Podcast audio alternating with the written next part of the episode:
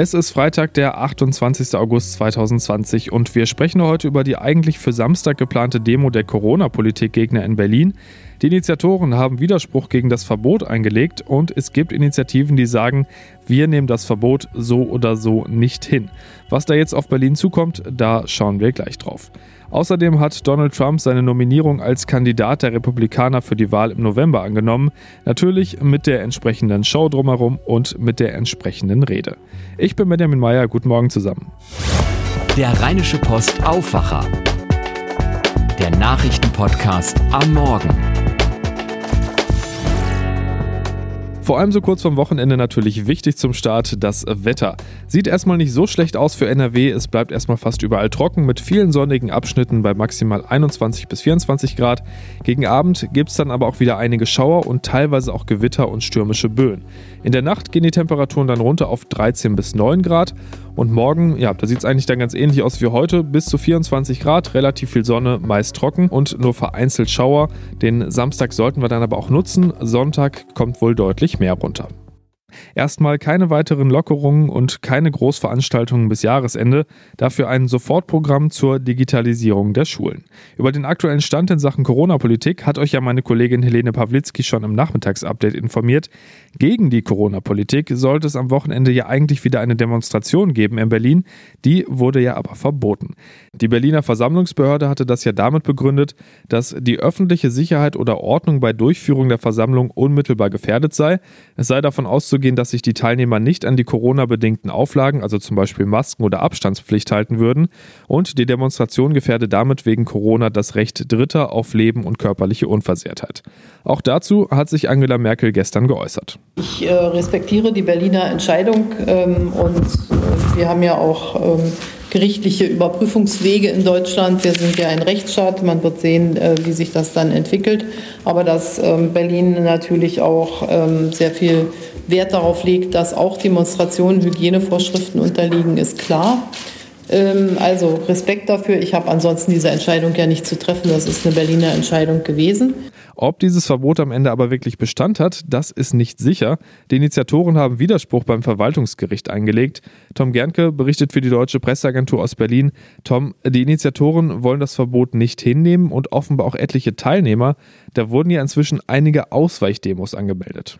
Ja, das stimmt. Die Berliner Polizei, die spricht von rund 1000 Anmeldungen, die da in den letzten Stunden eingegangen sind und man erwartet, dass die Zahl weiter steigen wird. Das Ziel dieser Aktion, das dürfte relativ klar sein. Die Initiatoren die wollen das Demoverbot, was ja Stand jetzt auch noch Bestand hat, irgendwie unterwandern. Aber man muss diese ganze Sache ein wenig einordnen, denn erstens ist es relativ einfach, so eine Demo anzumelden. Das geht ganz leicht im Internet über die entsprechenden Formulare und zweitens, die Aussichten auf Erfolg, die sind dann doch ziemlich gering, denn in der Verbotsverfügung der Stadt, da steht deutlich drin, das Demoverbot, das gilt auch für alle eventuellen Ersatzveranstaltungen. Gut, das kann jetzt auch alles heiße Luft sein, aber Berlin bereitet sich natürlich vor. Äh, welche Maßnahmen werden da ergriffen? Ja, in Senator Geisel, der kündigte schon an, dass die Polizei am Wochenende mit einem Großaufgebot auch aus anderen Bundesländern vor Ort sein werde, um dann entweder eben das Demonstrationsverbot oder aber auch die harten Auflagen durchzusetzen.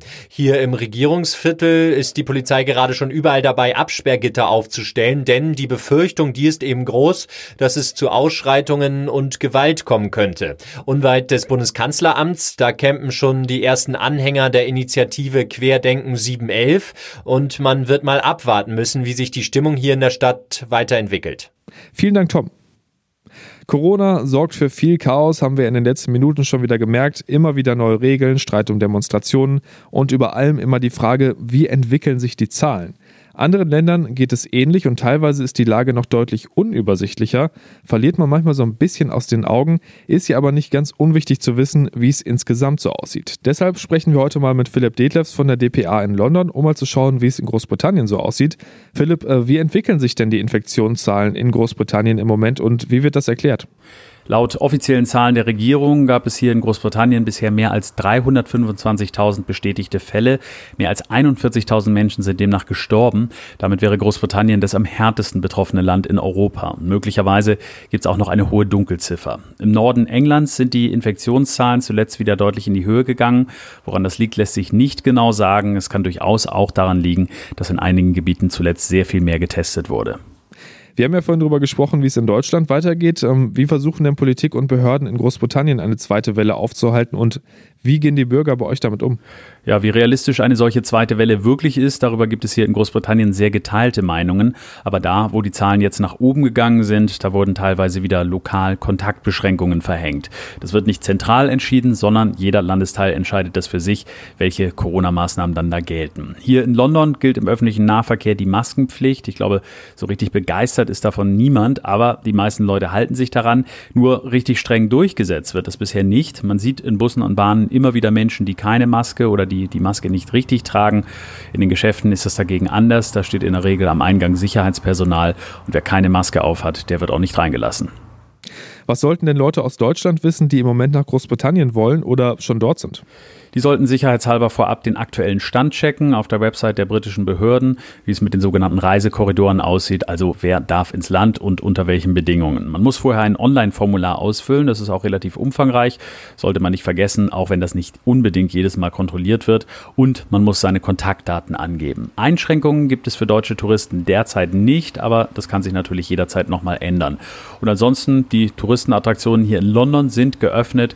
Wer herkommt, den erwartet ein relativ entspannter entspannter Städtetrip, denn so ruhig wie jetzt erlebt man London normalerweise nicht. Vielen Dank, Philipp.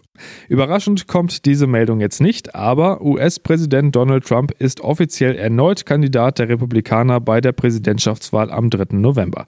Das hat er zum Abschluss des Parteitags der Republikaner verkündet und ganz nebenbei hat er dann noch den Sieg über das Coronavirus angekündigt. Sören Gies berichtet für die deutsche Presseagentur aus den USA. Sören, äh, wir wussten es zwar alle, aber nun ist es wirklich so richtig amtlich. Trump tritt zur Wiederwahl an. Genau, hier nochmal der entscheidende Moment. Tonight with a mit einem Herzen voller Dankbarkeit nehme ich heute Abend diese Nominierung für das Amt des Präsidenten der Vereinigten Staaten an, hat er gesagt. Wichtiger als die Worte war aber die Art und Weise, wie das alles inszeniert war. Vor knapp vier Jahren war nach Trumps Wahlsieg ja gescherzt worden, er werde das Weiße Haus mit seinem Namen verzieren lassen, sowie an den diversen Trump-Hochhäusern. Das wurde jetzt fast Wirklichkeit. Auf dem Rasen vor dem Weißen Haus standen riesige Tafeln mit dem Schriftzug Trump-Pence. Das war aber wahrscheinlich noch nicht alles, oder? Nein, zum Abschluss gab es ein bombastisches Höhenfeuerwerk vor der Kulisse der benachbarten symbolträchtigen National Mall. Da prangte dann kurz Trump 2020 am Himmel. Meine Trump-getreuen Nachbarn sind direkt in lauten Jubel ausgebrochen.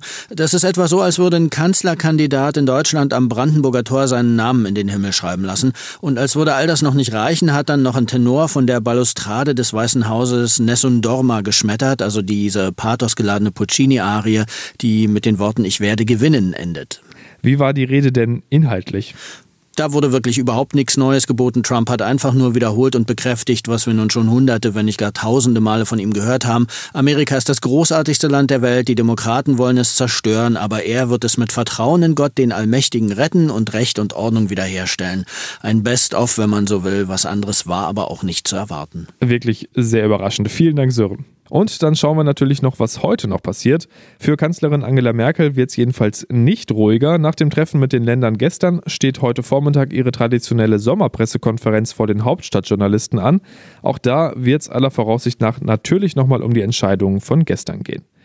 Die Lage in Weißrussland, also in Belarus, ist nach den nach Ansicht der Opposition und vieler westlicher Staaten gefälschten Wahlen weiter brisant. Heute kommt deshalb der Ständige Rat der Organisation für Sicherheit und Zusammenarbeit in Europa, OSCE, zu einer Sondersitzung in Wien zusammen.